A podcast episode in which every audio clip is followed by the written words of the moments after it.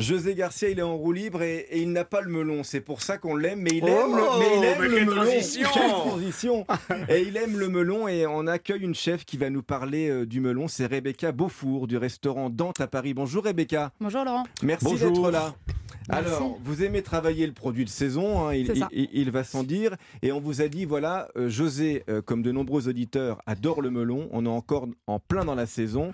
On m'a briefé. Donc, qu'est-ce que ça vous inspire, tiens, ce, ce brief et, et- et ce produit? Alors moi, le melon, il m'inspire l'été et j'ai voulu le travailler avec un autre produit de saison qui pousse à la même saison, à la même période, c'est la tomate. Et moi, j'ai travaillé, j'ai eu la chance de travailler chez Alain Passard et lui, il a cet esprit de dire si le produit il pousse à la même saison et dans la même terre, dans l'assiette, ça marchera forcément.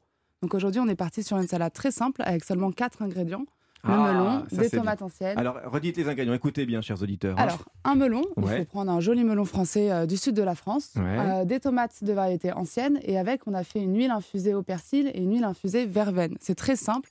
Il suffit de prendre du persil, de le blanchir, de le mixer et de le monter avec une très bonne huile d'olive. Et on fait la même chose avec la verveine.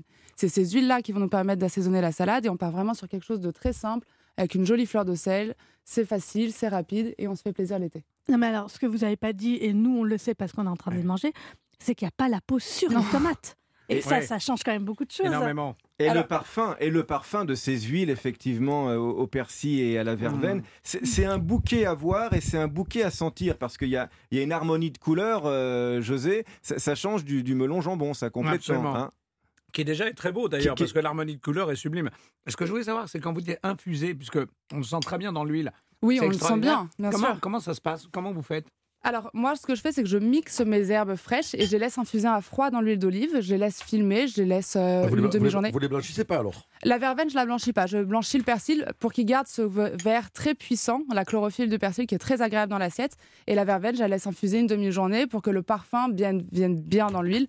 Mais vous mélangez les deux en, en même Non. temps ou vous faites deux huiles Deux séparées huiles séparées. D'accord. J'assaisonne ma tomate et mon melon avec euh, l'huile Mmh. de verveine, ce qui me c'est permet de ne pas mettre de, basi- de, Mmh. de vinaigre balsamique, par exemple, pour ne pas aller chercher le côté sucré, parce qu'on a déjà le sucre du légume et du fruit.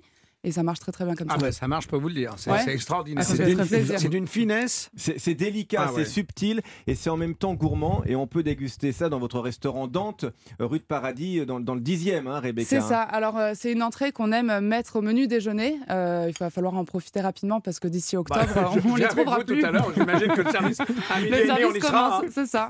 Et euh, là, ce que j'ai fait, c'est que euh, j'ai mondé les tomates, comme vous avez dit, et on a gardé les peaux pour en faire des chips. L'idée est vraiment euh, d'utiliser euh, 100% Du coup, c'est. Croustillant. On a des petites, euh, des petites peaux croustillantes. C'est ça. Très Ouais, parce agréable. que ce qui est très agréable, c'est qu'on est sur une harmonie, sinon il n'y a pas d'acidité. C'est Ah ça. ouais. Ça peut paraître surprenant parce qu'avec une tomate, de- on, on en amène souvent de l'acidité, Ouais. tandis que là, on est sur une rondeur végétale Mm. qui est très agréable. Voilà, parce que c'est c'est tendu, mais juste ce qu'il faut. C'est ce que Et y a- vous dites Il y a- souvent. voilà, il n'y a pas cette, cette- le, le pic qu'on pourrait avoir. C'est ça. Et on est en fin de saison, Voilà. Donc le fruit est très sucré. Et euh, le fait d'avoir aussi mondé la tomate, on lui a apporté une légère cuisson, ce qui va la rendre encore plus fondante et plus agréable, en tout cas je trouve en bouche.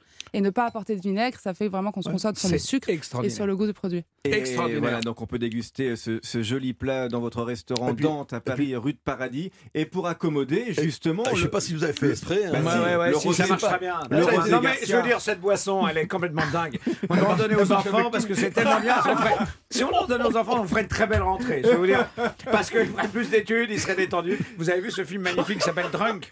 Absolument. Qui dit qu'avec 0,6% de- d'alcool dans le sang, on fait beaucoup plus de choses que si on ne fait rien. Sauf de que ça copains. dérape. hein. Faut quand même le dire, ça dérape Ça dérape, mais la première dérape, partie euh, est très bien. Moi, j'ai regardé que la première partie. À- à- Avec modération, avec plaisir, bien sûr. Mais Drunk, c'est un très très beau film. D'un point de vue Ouais. technique, ce qui est hyper intéressant, c'est que euh, là, les tomates, effectivement, il n'y a pas beaucoup d'acidité.